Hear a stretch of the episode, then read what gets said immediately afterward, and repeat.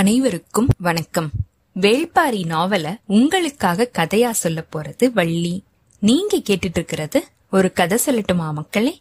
போன அத்தியாயத்துல ஆயிமலையில தேக்கன் சேரனை எதிர்த்து எப்படி வியூகம் அமைக்கலாம் அப்படின்னு அவன் முடிவெடுத்தத நம்ம பார்த்தோம். தேக்கன் ஆயிமலையோட ரெண்டு பக்கத்து வழியாவும் தன்னோட படைய கொண்டு போய் நிறுத்தினதுக்கு அப்புறமாவும் சேரன் எந்த ஒரு நடவடிக்கையுமே எடுக்காம இருந்ததை பார்த்து தேக்கன் கொஞ்சம் குழம்பி போனதையும் நம்ம கவனிச்சோம். அதுக்கப்புறமா சோழ நாட்டுல சோழவேலன் ஹிப்பாலஸ் கிட்ட செழிப்பான நாடு எது அப்படின்னு உங்களுக்கு தெரியுமான்னு கேட்டதையும் அதுக்கு ஹிப்பாலஸ் முத்துக்குளியல் நடக்கிற பாண்டிய நாடு அப்படின்னு சொன்னதையும் அதுக்கு சோழவேலன் நீங்க தப்பா சொல்றீங்க பரம்பு நாடுதான் அப்படின்னு அவன் சொன்னதையும் நம்ம பார்த்தோம். இது எல்லாத்தையுமே கேட்டு ஹிப்பாலஸ் திகச்சு போய் நின்னதையும் நம்ம பார்த்தோம்.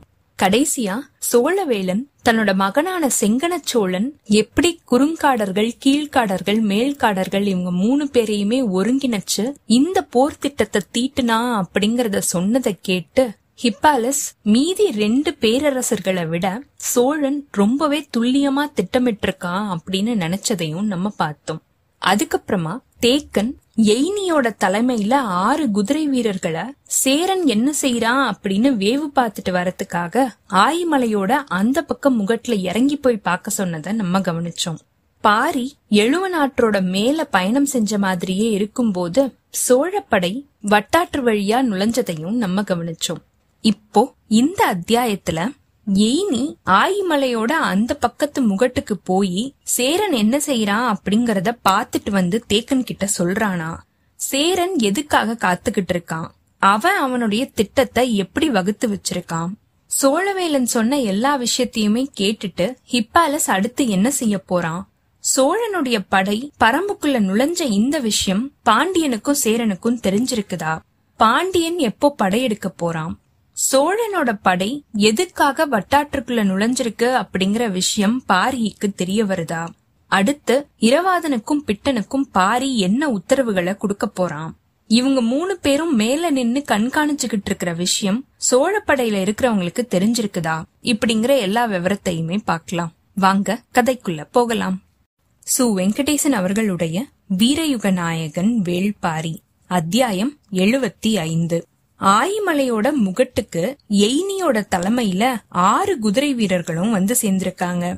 குதிரைய விட்டு கீழே இறங்கியிருக்கான் எய்னி. வீரர்கள் எல்லாரும் ஒருத்தர் பின்னாடி ஒருத்தரா வந்து அங்க கீழே இறங்கி நின்றுருக்காங்க. முதல்ல மூணு பேரை இந்த முகட்டுக்கு பின்பக்கமா அனுப்பி வைப்போம். இப்படின்னு எய்னி நினைச்சுக்கிட்டே இருக்கும்போது முகட்டுக்கு அந்த பக்கத்துல இருந்து ஏதோ ஒரு சத்தம் கேட்டிருக்கு. எதிரிகள் ரொம்பவே பக்கத்துல தான் இருக்காங்க அப்படிங்கறத கணிச்ச எய்னி சட்டுன்னு தன்னோட இடுப்புல இருந்த குருவால உருவிருக்காம்.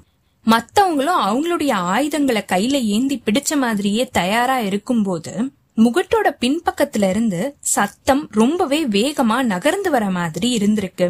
நொடி நேரத்துக்குள்ள எப்படி அவங்க இவ்ளோ சீக்கிரம் இங்க வந்தாங்க அப்படின்னு எய்னி யோசிச்சுக்கிட்டே இருக்கும்போது மரத்தோட உச்சி கிளையில இருந்த ஒண்ணு பெரிய ஊளை சத்தத்தோட பாஞ்சு கீழே இறங்கிருக்கு மனுஷங்க வராங்க அப்படின்னு புதருக்குள்ள பாத்துக்கிட்டே இருந்த எய்னி மரத்துக்கு மேல இருந்து பாஞ்சு வந்த பாய்ச்சல கொஞ்சம் கூட எதிர்பார்க்கல. அப்படி பாஞ்சு வந்த தோகை நாய் குதிரையோட பிடரிய கவ்வி ஒரு இழு இழுத்திருக்கு. கண் இமைக்கிற அந்த நொடி நேரத்துக்குள்ள எய்னியோட குதிரை தடுமாறி கீழே சாஞ்சிருக்கு. எய்னி தன்னோட உருவின வாளோட அந்த விலங்க நோக்கி பாஞ்சு போகும்போது அவனோட குதிரையோட ரத்தம் பீரிட்டு அவனோட முகத்திலேயே பீச்சி அடிச்சிருக்கு. திகச்சு போனவனுக்கு என்ன நடக்குது அப்படின்னு புரியறதுக்கு முன்னாடியே அடுத்தடுத்து தோகை நாய்கள் மரத்துல இருந்து கீழே இருந்த குதிரைகள் மேல பாஞ்சுகிட்டு இருந்திருக்கு. வீரர்கள்னால வில்லுல அம்ப தொடுக்கவே முடியல.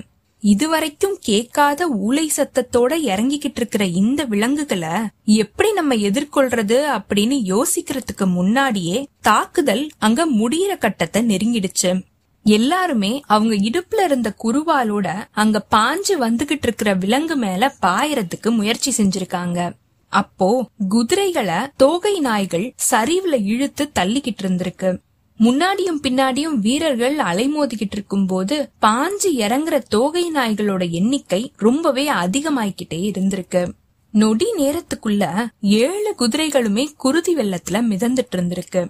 எய்னிக்கு என்ன நடக்குது அப்படின்னே புரியல. பரம்பு வீரன் அவனுக்கு சாவு ஏற்பட்டா கூட குதிரைகளை பாதுகாப்பா கொண்டு வந்து சேர்க்கணும் அப்படிங்கறது பரம்போட வழக்கம்.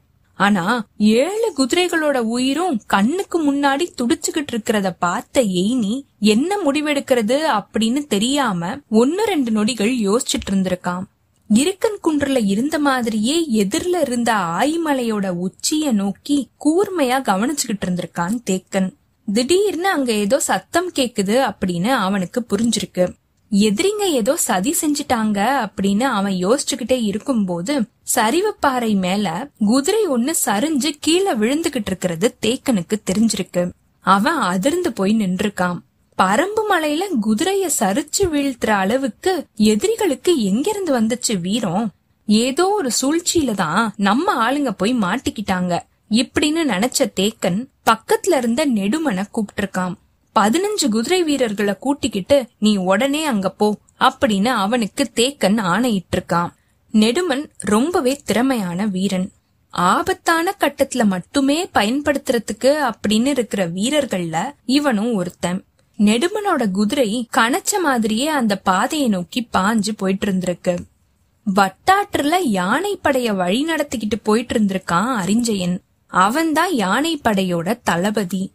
அந்த படையெடுப்பே யானை படைய மையப்படுத்தினதுதான் பல்லாயிரம் வீரர்கள் கூடவே வந்தாலும் அவங்கள யானைகளுக்கு இணை சொல்லவே முடியாது. காடு யானைகளோட களம். அடர்த்தியான காட்டுல பழக்கப்படுத்தப்பட்ட போர் யானைகள் ஒவ்வொன்றுமே ஒரு பெரிய படைக்கு சமம். பத்து யானைகள் சேர்ந்தா அது ஒரு வகைமை. பத்து வகைமைகள் சேர்ந்தா அது ஒரு தொகை. இப்படின்னு அவங்க பிரிச்சிருக்காங்க. யானையோட மேல இருக்கிறவன் பாகன் வகைமையோட பொறுப்பாளன் வாகையன் தொகைகளோட பொறுப்பாளன் தலகர்த்தன். இந்த அஞ்சு தலகர்த்தர்களும் யானைப்படையோட தளபதி அரிஞ்சயனுக்கு கட்டுப்பட்டவங்க. அஞ்சு தொகைகளை போதுமான இடைவெளியில தனித்தனியா வரணும் அப்படின்னு அத முன்னாடி நடத்திக்கிட்டு போயிருக்கான் அரிஞ்சயன். இதே மாதிரிதான் காலாட்படையும் எண்ணிக்கையோட அடிப்படையில பிரிக்கப்பட்டிருந்திருக்கு. காலாட்படையோட தளபதி கிளானடி வானவன்.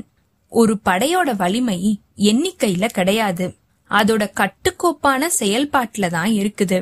வலிமையான தாக்குதல முறையில்லாம நடத்துறத விட ரொம்பவே எளிமையான முறையோட ஒழுங்கான தாக்குதல நடத்துறது தான் எதிரிகளை வீழ்த்திடும். இப்படின்னு ஒவ்வொரு வீரனையும் உணர வச்சவன் கிளானடி வானவன் தான். நெடுங்காடர்கள் அவங்களோட மூணு பிரிவுக்குமே தனித்தனியான தலைமை பொறுப்போட இருந்திருக்காங்க. மூணு பேருக்குமே பொதுவான தலைவனா துணங்கன் இருந்திருக்கான் இந்த பெரிய படையெடுப்புக்கு சோழ நாட்டோட தலைமை தளபதி உரையன் தான் தலைமை ஏத்துக்கிறதா இருந்திருக்கு. ஆனா பெரிய செல்வத்தை நோக்கி படையெடுக்கிறதுனால தானே தலைமை ஏத்துக்கிட்டு போறேன் அப்படின்னு செங்கனச்சோழன் முடிவெடுத்திருக்கான் நெடுங்காடர்களுடைய திறமைய பார்த்து வியக்காதவங்க யாருமே இருக்க முடியாது. காட்டுல அவங்கள வீழ்த்துறதுக்கோ ஜெயிக்கிறதுக்கோ முடியாது அப்படிங்கறத ரொம்பவே உறுதியா நம்பினதுக்கு அப்புறமா தான் செங்கனச்சோழன் போர்லயே பங்கெடுக்கிறதுக்கு முடிவு செஞ்சிருக்கான். பேரரசே நேர்ல ஈடுபடுற போர் அப்படிங்கறதுனால படை வீரர்கள் பல மடங்கு ஆற்றலோட செயல்படுவாங்க. வெற்றிய பத்தின எண்ணம் அவங்களோட உச்சத்துல இருக்கும். வீரர்களோட மனோபலம் பல மடங்கு அதிகமா உயர்ந்திருக்கும். அது மட்டும் கிடையாது பொருள் செல்வத்தை கைப்பற்றதுக்காக நடக்க போற போர் அப்படிங்கறதுனால வீரர்களுக்கு இதுல பங்குண்டு. அதனால களைப்பே இல்லாம எல்லாருமே முன்னாடி போவாங்க. வட்டாற்றுல திரும்பின கொஞ்ச நேரத்திலேயே வேந்தனுக்கு பக்கத்துல வந்த தளபதி உரையன் சொல்லிருக்கான் வேற நாட்டோட எல்லைக்குள்ள நுழைஞ்சு இவ்வளவு நாட்கள் ஆனதுக்கு அப்புறமாவும் எந்த ஒரு தாக்குதலுமே நடக்கல அப்படிங்கறது நிறைய பேருக்கு ஆச்சரியமா இருக்குது. பரம்போட வீரர்களுக்கு தெரியாம இருக்கிறதுக்கு வாய்ப்பே கிடையாது. நம்மளோட படையோட வலிமைய பார்த்து அவங்க மிரண்டு போயிருப்பாங்க அப்படின்னு வீரர்கள் எல்லாரும் பேசிக்கிறாங்க. இப்படின்னு உரையன் சொல்லிருக்கான் குதிரையில பயணம் செஞ்ச மாதிரியே உரையனோட சொற்களை கேட்டு சந்தோஷப்பட்டிருக்கான் வேந்தன். கொஞ்ச நேரத்துக்கு அப்புறமா நெடுங்காடர்களுடைய தலைவனான துணங்கனை வர சொல்லிருக்காம் துணங்கன் வேகமா வந்து சேர்ந்திருக்கான் குதிரைய விட்டு கீழே இறங்கி வேந்தனை அவன் வணங்கியிருக்கான் எதிரிகளை பத்தி நீ என்ன நினைக்கிற? அப்படின்னு பேச்ச ஆரம்பிச்சிருக்கான் செங்கனச்சோழன் குதிரைய பிடிச்சுக்கிட்டே நடந்த மாதிரியே துணங்கன் சொல்லிருக்கான் அவங்க நம்மள பல நாட்களா பின்னாடி தொடர்ந்து வந்துகிட்டு இருக்காங்க. இப்படின்னு துணங்கன் தன்னோட இயல்பான குரல்ல சொன்னாலும் மத்தவங்களுக்கு அது பேர் அதிர்ச்சிய கொடுத்திருக்கு. எந்த திசையில? அப்படின்னு வேகமா கேட்டிருக்கான் உரையன். ஆத்தோட ரெண்டு பக்கத்தோட கரைகள்லயுமே பத்து பனையோட உயரத்துக்கும் மேல அவங்க தொடர்ந்துகிட்டு இருக்காங்க இப்படின்னு துணங்கன் சொல்லிருக்கான். எவ்வளவு உயரத்துல வந்தாதான் என்ன? மேல இருந்து தாக்குறவங்களுடைய ஆயுதங்கள் ரெண்டு மடங்கு வேகத்தோட வரும் அப்படின்னு தான் அவங்களுக்கு தெரியும். ஆனா அதை விட வேகமா நம்மளுடைய எரிபொறிகளும் ஆயுதங்களும் மேல் நோக்கி வீசக்கூடியது அப்படிங்கறது அவங்களுக்கு தெரியாதே அப்படின்னு சொல்லிருக்கான் உரையன். செங்கனச்சோழன் துணங்கனை பார்த்த மாதிரியே கேட்டிருக்கான். எத்தனை பேர் இருக்காங்க? அப்படின்னு. கலையிற பறவைகள் ரொம்ப தூரத்துக்கு போறதில்ல. பக்கத்துல இருக்கிற மரங்கள்லயே போய் உட்கார்ந்துக்குது. அதனால அவங்களுடைய எண்ணிக்கை ஒரு சில நூறுகளா தான் இருக்கும். அப்படின்னு துணங்கன் சொல்லிருக்கான் எதிரிகளுடைய படை நகர்றத பறவைகளை வச்சே கணிச்சுக்கிட்டு இருக்கான் துணங்கன் அப்படிங்கறத புரிஞ்ச மாதிரியே அவங்களுடைய திட்டம் என்னவா இருக்கும் அப்படின்னு நீ நினைக்கிற? அப்படின்னு செங்கனச்சோழன் கேட்டிருக்கான். முடிவெடுக்க முடியாத குழப்பமா இருக்கலாம். இப்படின்னு துணங்கன் சொல்ல ஏன் அப்படின்னு செங்கனச்சோழன் கேட்டிருக்கான். இந்த பாதையை இவங்க எப்படி தேர்வு செஞ்சாங்க? எதை நோக்கி இவங்க போயிட்டு இருக்காங்க? இந்த கொடுமையான கோடை காலத்திலையும் இவ்வளவு பெரிய படைக்கு எப்படி நீராதாரத்தை இவங்க உருவாக்குறாங்க? இப்படின்னு எல்லா கேள்விகளுமே அவங்களுக்கு விடையில்லாத கேள்விகளா தான் இருக்கும். விடையில்லாத கேள்விகளோட போர் செய்யறவனுக்கு உள்ளுக்குள்ள வலிமை இருக்காது. பாரி ரொம்பவே சிறந்த வீரன். அதனால இந்த கேள்விகளுக்கு பதில் தெரியாம அவன் தாக்குதல ஆரம்பிக்க மாட்டான். இப்படின்னு துணங்கன் சொல்லிருக்கான். ஒரு நொடி திகச்சு போயிருக்கான் செங்கனச்சோழன் பல்லாயிரம் படை வீரர்களோட பரம்புக்குள்ள இவ்வளவு நாட்கள் ஊடுருவி வந்ததுக்கு அப்புறமாவும் தன்னோட தளபதிகள்ல ஒருத்தன் பாரியோட வீரத்தை வியந்து பேசுறது செங்கனச்சோழனுக்கு அதிர்ச்சிய கொடுத்திருக்கு. ஆனா நெடுங்காடன தன்னோட சொந்த தளபதி மாதிரி அணுகிட முடியாது அப்படின்னு அவனுக்கு தெரியும். அதனால தன்னோட உணர்ச்சிய வெளியில காட்டாம கேட்டிருக்கான் செங்கனச்சோழன் நீ பாரிய பாத்திருக்கியா? அப்படின்னு. பக்கத்துல பார்த்ததில்ல ரொம்ப தூரத்துல பாத்திருக்கேன் அப்படின்னு துணங்கன் சொல்லிருக்கான் எப்போ பார்த்த? இன்னைக்கு. இப்படின்னு துணங்கன் சொல்லவும் செங்கனச்சோழன் தன்னோட கடிவாளத்தை இழுத்து நிறுத்திருக்கான் குதிரை கணச்ச மாதிரியே நின்றுருக்கு. காலையில இருந்து இங்கதானே இருந்த? அவனை எங்க போய் பார்த்த? அப்படின்னு செங்கனச்சோழன் கேட்டிருக்கான். கொஞ்சம் சிரிச்சிருக்கான் துணங்கன். நான் மேல்காடன் அப்படிங்கறத நீங்க மறந்துட்டீங்க அப்படின்னு துணங்கன் சொல்லியிருக்கான். உரையன் ரொம்பவே வேகமா கேட்டிருக்கான். பத்து பனை உயரத்தை நம்மளுடைய எரிபொறிகளால துல்லியமா தாக்க முடியும். அவன் எந்த திசையில வரான்? உடனே சொல்லு அப்படின்னு உரையன் கேட்டிருக்கான். துணங்கன் சொல்லிருக்கான் பத்து பனை உயரத்துல வரது அவனுடைய படைகள் மட்டும்தான். பாரி வரதோ மலையோட உச்சி முகட்டுல அப்படின்னு அவன் சொல்லிருக்கான். செங்கனச்சோழனும் உரையனும் சட்டுன்னு மலையோட முகட்ட அண்ணாந்து பாத்திருக்காங்க கதிரவனோட ஒளி மேல் விளிம்புல பட்டு தெரிச்சுக்கிட்டு இருந்திருக்கு. பூசின கண்களை சிமிட்ன மாதிரியே கேட்டிருக்காங்க. அங்க வந்துகிட்டு இருக்கிறத இங்க இருந்தே நீ பாத்துட்டியா அப்படின்னு. ஆமா அப்படின்னு தலையசைச்சிருக்கான் துணங்கன். அவன் பாரிதான் அப்படின்னு எப்படி முடிவு செஞ்ச? இவ்வளவு பெரிய படைய முழுசா பாக்குறதுக்கும் கணிக்கிறதுக்கும் ஒருத்தன் எந்த உயரத்தை தேர்வு செய்யறான் அப்படிங்கறத வச்சே அவன் யாரு அப்படிங்கறத என்னால சொல்லிட முடியும். நாலு நாட்களா அவன் மேலையும் போகாம கீழையும் இறங்காம ஒரே மட்டத்துல வந்துகிட்டு இருக்கான். இப்படின்னு துணங்கன் சொல்லிருக்கான் நாலு நாட்களா பாத்துக்கிட்டு இருக்கியா? ஆமா அதனால தான் இன்னைக்கு ஒரு முடிவுக்கு வந்தேன். அவன் பாரியா தான் இருக்கணும் அப்படின்னு. இப்படின்னு துணங்கன் சொல்லிருக்கான் சோழப்படை காலையில வட்டாற்றுல திரும்பின உடனேவே இடது பக்கத்துல இருந்த பிட்டனும் வலது பக்கத்துல இருந்த இரவாதனும் ரொம்பவே சந்தோஷப்பட்டிருக்காங்க. எவ்வியூரை நோக்கி வந்துகிட்டு இருந்த சோழப்படை இப்போ திசை தெரியாம மாறிடுச்சு அப்படின்னு அவங்க முடிவுக்கு வந்திருக்காங்க. அது மட்டும் கிடையாது. வட்டாறு பெரிய பாறை அடுக்குகளை தன்னோட அடிநிலமா கொண்டு இருக்கிறது அதனால அவங்களால ரொம்ப தூரத்துக்கு போக முடியாது. நீராதாரம் இல்லாம இந்த படை தவிச்சு அலையிற நிலைமை ஏற்பட்டுரும். அதனால அதுதான் நம்மளுடைய தாக்குதலுக்கான சரியான நேரமா இருக்கும் அதுக்காக தான் பாரி காத்துக்கிட்டு இருக்கான் இப்படின்னு இவங்க ரெண்டு பேரும் நினைச்சிருக்காங்க. ஆனா எதிரிகளோட படை வட்டாற்றுக்குள்ள திரும்பினதும் பாரியோட குழப்பம் இன்னும் அதிகமாயிருக்கு. எதிரிகள் எதை நோக்கி போயிட்டு இருக்காங்க இந்த கேள்விக்கு அவனுக்கு பதில் கிடைக்கும் போது அது பாரிய உள்ளுக்குள்ள உலுக்கிருக்கு நெடுமனோட தலைமையில இருக்கிற படை இருக்கன் குன்ற தாண்டி ஆயிமலையோட பாதி தொலைவுக்கு போயிட்டு இருக்கும் போது எதிர்பக்கத்துல இருக்கிற மரக்கிளையில இருந்து தோகை நாய்கள் பாஞ்சு இறங்கியிருக்கு. நீல் வாயோட இருக்கிற அந்த நாய்களுடைய கோர பற்களும் அது பாயிர வேகமும் யாரையுமே நொடி நேரத்துல நிலை குலைய வச்சிரும். உச்சிக்கிளையிலிருந்து பாஞ்சு இறங்குன அதுங்களை நோக்கி தன்னோட வாழை உருவும் போது நெடுமன் சரிஞ்சு கீழே கிடந்திருக்கான். கண்ணிமைக்கிற நேரத்துக்குள்ள மரங்களோட மேல இருந்து இடைவிடாம அதுங்க பாஞ்சு இறங்கிக்கிட்டே இருந்திருக்கு. அதுங்க குடுக்கற ஊளையோட ஆவேசம் குதிரைகளை மிரள வச்சிருக்கு. குதிரைகளோட கனைப்புலி பாதியிலேயே அறுபட்டு நிக்க எந்திரிச்ச ஊளையோட ஓசை தேக்க இருக்கிற இடம் வரைக்கும் எதிரொலிச்சிருக்கு. பொழுது மங்கிக்கிட்டே இருந்திருக்கு. ஆயிமலையோட கிழக்கு புறத்தோட சரிவு பரம்போட பகுதி. அதுல பாதி தொலைவுக்கு எதிரிங்க வந்துட்டாங்க அப்படிங்கறத தேக்கனால நம்ப கூட முடியல. உடனே முழு குதிரைப்படையோட அந்த இடத்துக்கு போறதுக்கு அவன் தயாராயிருக்கான். வீரர்கள் வேக வேகமா குதிரையில ஏறி கிளம்பும் போது உடம்பு முழுசும் ரத்தம் சொட்ட சொட்ட அடர்ந்த காட்டுக்குள்ள இருந்து மேலே ஏறி வந்திருக்கான் எய்னி. குதிரைகள் கிளம்ப போற அந்த நொடியில காட்டுக்குள்ள அசைவுகளை பார்த்து தேக்கன் படைய நிறுத்திருக்கான் உள்ளுக்குள்ள இருந்து எய்னி வெளியில வந்த காட்சி தேக்கனை உலுக்கிருக்கு தேக்கன் ஓடி போய் எய்னி சரிஞ்சு கீழே விழாம பிடிச்சிருக்கான். குற்றுயிரும் குலையுயிருமா வந்த எய்னி சொன்னது உடனே இங்க இருக்கிற எல்லா குதிரைகளையும் காப்பாத்துங்க.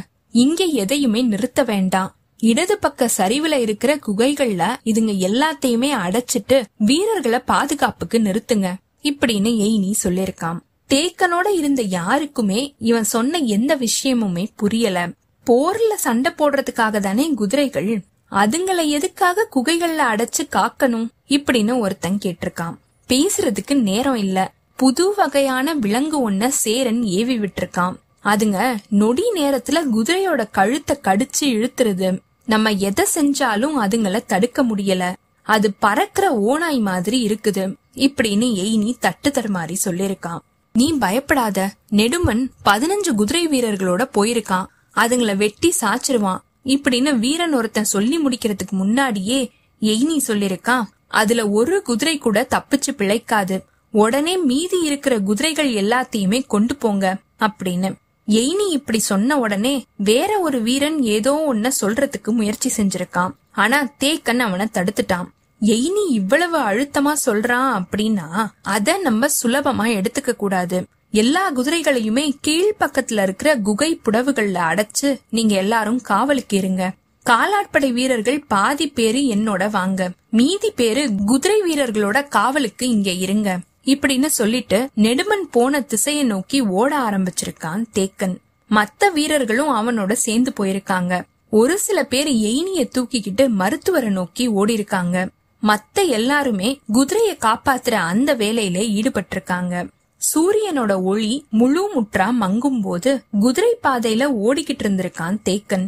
உருவன வாளோட வெறி கொண்டு ஓடி போயிட்டு இருந்திருக்காங்க வீரர்கள். இருக்கன் குன்றோட அடிவாரத்தை தாண்டி ஆயிமலையில கால் வைக்கும் போது நெடுமனோட தலைமையில போன வீரர்கள் எதிர் திசையில ஓடி வந்துட்டு இருந்திருக்காங்க பெரிய சத்தத்தை எழுப்பின மாதிரியே நெடுமனும் ஓடி வந்துட்டு இருந்திருக்கான் அவனை நிறுத்தி என்ன விஷயம் அப்படின்னு கேட்க வேண்டிய தேவை எதுவுமே தேக்கனுக்கு இல்ல.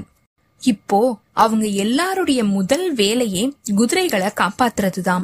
எய்னி சொன்ன ஒவ்வொரு சொற்களுமே ஞாபகத்துல எதிரொலிச்ச மாதிரியே இருக்க வந்த வழியிலேயே திரும்பி குகை புடவுகளை நோக்கி ஓட ஆரம்பிச்சிருக்கான் தேக்கன். வீரர்கள் ஒரு சில பேரு அங்க தாக்கப்பட்டவங்களுக்கு உதவி செய்யறதுக்கு போயிருக்காங்க. மத்தவங்க எல்லாருமே தேக்கனோட சேர்ந்து வேகத்தோட ஓடி இருக்காங்க ஓடிக்கிட்டே இருந்த தேக்கனை எட்டி பிடிச்சு நிறுத்திருக்கான் நெடுமன். ஏன் நிறுத்துறான் அப்படின்னு புரியாம தேக்கன் நிக்கும் போது கைய உயர்த்தி மரத்து மேல இருக்கிறத நெடுமன் காமிச்சிருக்கான் தேக்கன் அண்ணாந்து பாக்கும்போது இருட்டுக்குள்ள கிளைகள் அசைறது மட்டும்தான் அவனுக்கு தெரிஞ்சிருக்கு. என்ன அப்படின்னு அவன் கேக்குறதுக்கு முன்னாடியே நெடுமன் சொல்லிருக்கான். அதுங்க நம்மள விட முன்னாடி போயிடுச்சு அப்படின்னு. அதிர்ந்து போய் நின்றுருக்கான் தேக்கன். என்ன சொல்ற? இப்படின்னு தேக்கன் கேட்க ஆமா எய்னிய தொடர்ந்தே பாதி போயிருச்சு. இதுங்க இன்னொரு பாதி. அப்படின்னு நெடுமன் சொல்லிருக்கான். இத வீழ்த்துறதுக்கு என்ன வழி? அப்படின்னு தேக்கன் கேட்க தெரியல. கண்ணிமைக்கிற நேரத்துல கொப்புகள் வழியா அதுங்க தாவி போயிட்டு இருக்குது இப்படின்னு நெடுமன் பதில் சொல்லிருக்கான். தேக்கன் திமிரி ஓடி போயிட்டு இருக்கிற வீரர்களுடைய ஓட்டத்தை கட்டுப்படுத்தி நிறுத்திட்டு இவனும் நின்றுக்கான். எல்லாருமே திகச்சு போய் நின்றுக்காங்க. ரொம்ப தூரத்துல உள்ளுக்குள்ள போகக்கூடிய குகைகள் மூணு தான் இருக்குது. அந்த மூணு குகைகளுக்குள்ளயுமே குதிரைகளை அடைச்சு ஆயுதங்களோட வீரர்கள் வெளியில காத்துட்டு இருந்திருக்காங்க. முன்னாடி வரிசையில கையில உருவன வாளோட நின்னுட்டு இருந்திருக்காங்க எவ்வியூர் வீரர்கள். குதிரைகளுடைய ரத்த வாடைய முகர்ந்த மாதிரியே பெரிய ஊளையோட மரங்களோட மேல இருந்து குகைகளை நோக்கி பாய ஆரம்பிச்சிருக்கு தொகை நாய்கள். வீரர்கள் எய்யிற அம்பும் வாழ்வீச்சும் அதுங்கள குகைக்கு பக்கத்துல நெருங்க விடாம செஞ்சிருக்கு. வீரர்களுடைய ஆவேச கூக்குரல்கள் அந்த இருட்டையே உலுக்கிருக்கு. தோகை நாய்களுடைய ஊலை சத்தம் காடு முழுசும் இருக்கிற பறவைகளை நடுங்க வச்சிருக்கு. மூணு குகைகளையுமே சுத்தி சுத்தி வந்து ஊளையிட்ட மாதிரியே இருந்திருக்கு தோகை நாய்கள். குகையோட வாசல்கள்ல பந்தங்கள் எரிஞ்சுகிட்டு இருந்ததுனால இருட்டுல குகைகளோட மேல் பாறைகள்ல உள்ளுக்குள்ள நுழையிற மாதிரி ஏதாவது ஓட்டை இருக்குதா அப்படின்னு அங்கேயும் இங்கேயுமா தேடிக்கிட்டே இருந்திருக்கு தோகை நாய்கள். தன்னோட நீண்ட வாய வச்சு அதுங்க கடிச்சு இழுக்கிற அந்த சத்தம் பயத்தை ஏற்படுத்துறதா இருந்திருக்கு. வீரர்களோட அந்த இடத்திலேயே நின்ன தேக்கன் என்ன செய்யலாம்? அப்படின்னு ஒரு தெளிவே இல்லாம குகைய நோக்கி நம்ம போக வேண்டாம். அப்படின்னு சொல்லிட்டான். அதுங்களை எதிர்த்து தாக்குதல் தொடுத்தவன் நெடுமன்தான் அவனோட போன பல பேரு இன்னும் வந்தே சேரல. என்ன நிலைமையில இருக்காங்க அப்படின்னு கூட தெரியல. நெடுமனோட கை தசைகள் கிழிஞ்சு தொங்கிக்கிட்டு இருந்திருக்கு. கூட இருந்த வீரன் ஒருத்தன் தன்னோட இடுப்பு துணியால அத கட்டிட்டு ரத்தம் சிந்துறத நிறுத்துறதுக்கு முயற்சி செஞ்சிருக்கான். ரத்தப்போக்கு அதிகமா இருந்ததுனால நெடுமனுக்கு கண் சொருகிற மாதிரி இருந்திருக்கு. அதுங்க கூட்டு உணர்ச்சியோட இருக்கிற விலங்குகள். முழு முற்றா அழிக்கிற வரைக்கும் ஒரு குதிரைய கூட குகைய விட்டு நம்ம வெளியில வரவே விடக்கூடாது இப்படின்னு நெடுமன் சொல்லிருக்கான் சரி அப்படின்னு சொல்லிட்டு நெடுமனை மருத்துவர்கள் இருக்கிற இடத்துக்கு கூட்டிட்டு போறதுக்கு உத்தரவிட்டிருக்கான் தேக்கன். நெடுமனை அனுப்புனதுக்கு அப்புறமா கொஞ்ச நேரம் யோசிச்ச மாதிரியே இருந்திருக்கான் அவன். எய்னியும் நெடுமனும் அதுங்களுடைய தாக்குதலை நொடி நேரம் கூட எதிர்க்கிறதுக்கு முடியல.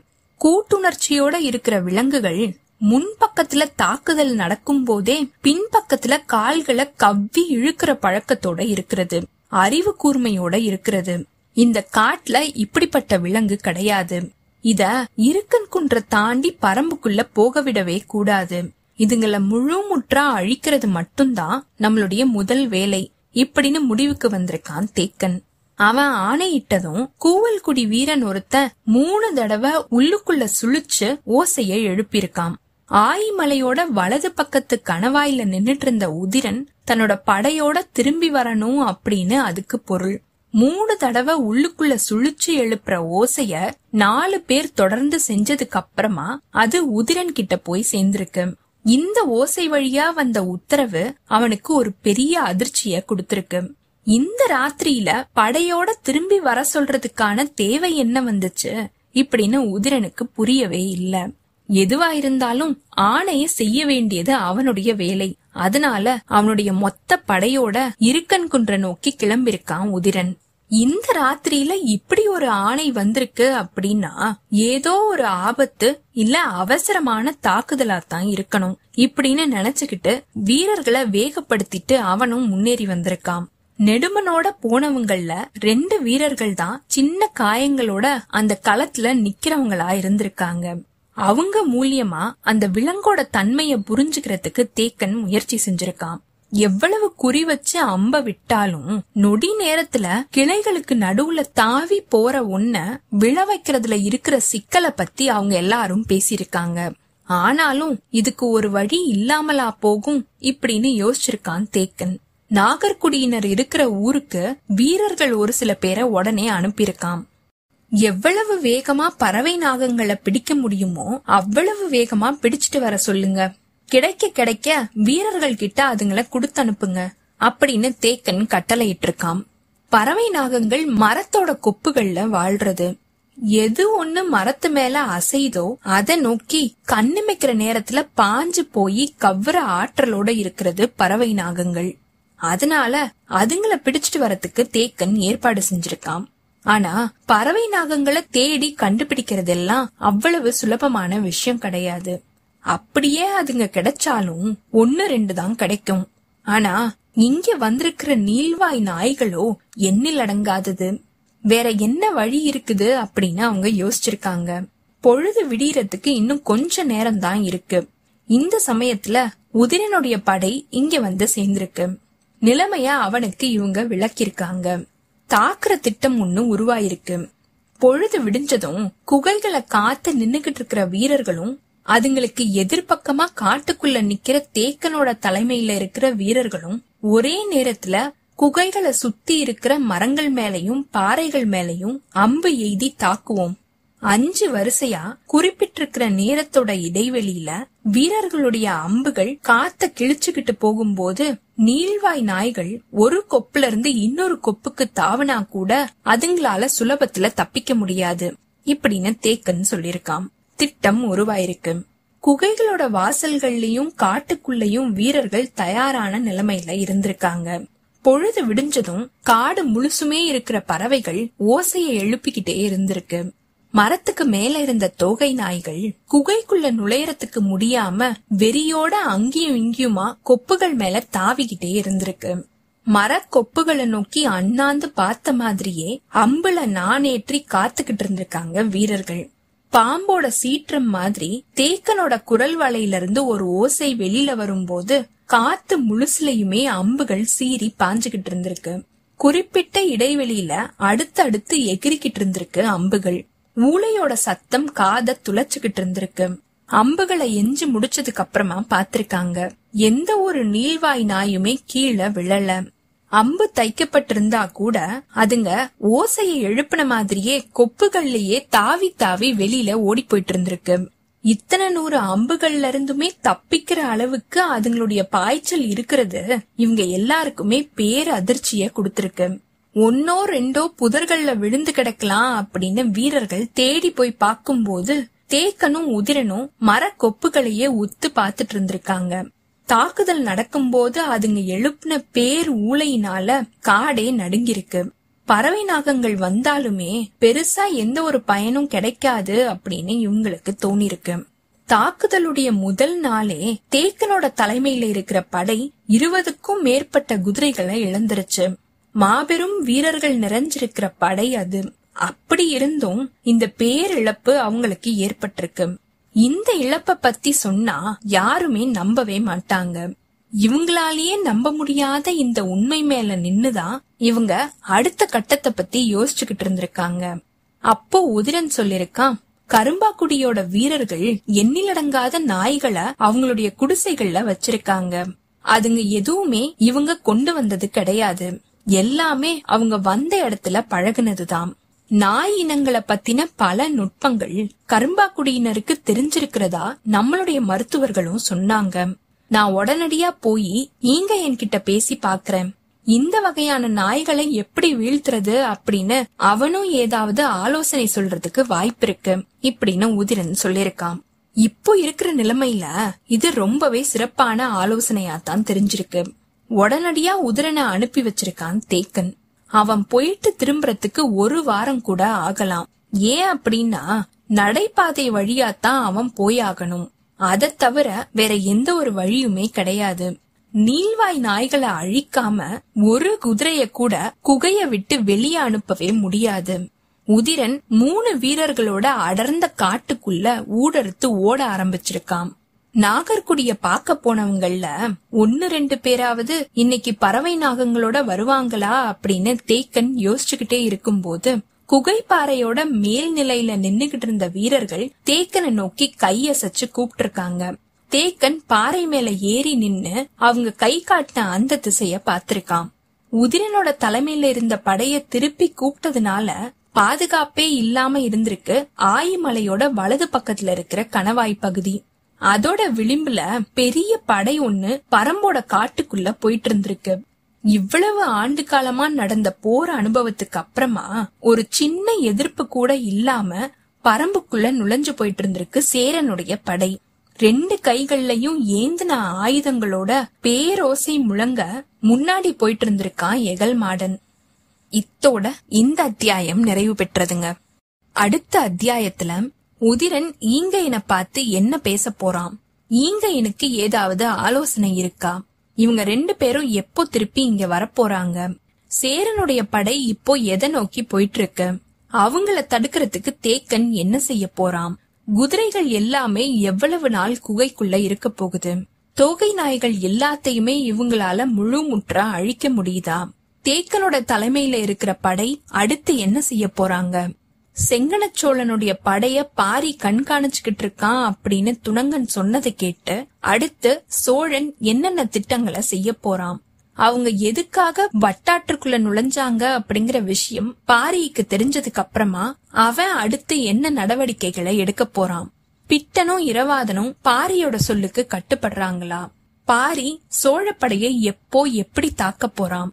பரம்புக்குள்ள இப்போ ஏற்பட்டிருக்கிற போர் எப்போ முடிய போகுது? பாண்டியன் எப்போ பரம்பு மேல போர் தொடுக்க போறான்? இப்படிங்கிற எல்லா விவரத்தையுமே பார்க்கலாம். உங்களுக்கு இந்த எபிசோட் பிடிச்சிருந்ததுன்னா லைக் பண்ணுங்க. உங்க ஃப்ரெண்ட்ஸ் எல்லாருக்கும் ஷேர் பண்ணுங்க. கண்டினியூஸா எங்களுக்கு உங்க சப்போர்ட் கொடுத்துட்டே இருங்க. எங்களோட சேனல்ல சப்ஸ்கிரைப் பண்ணுங்க ஃபாலோ பண்ணுங்க. அடுத்த அத்தியாயத்துக்காக காத்திருங்க. அனைவருக்கும் நன்றி வணக்கம்.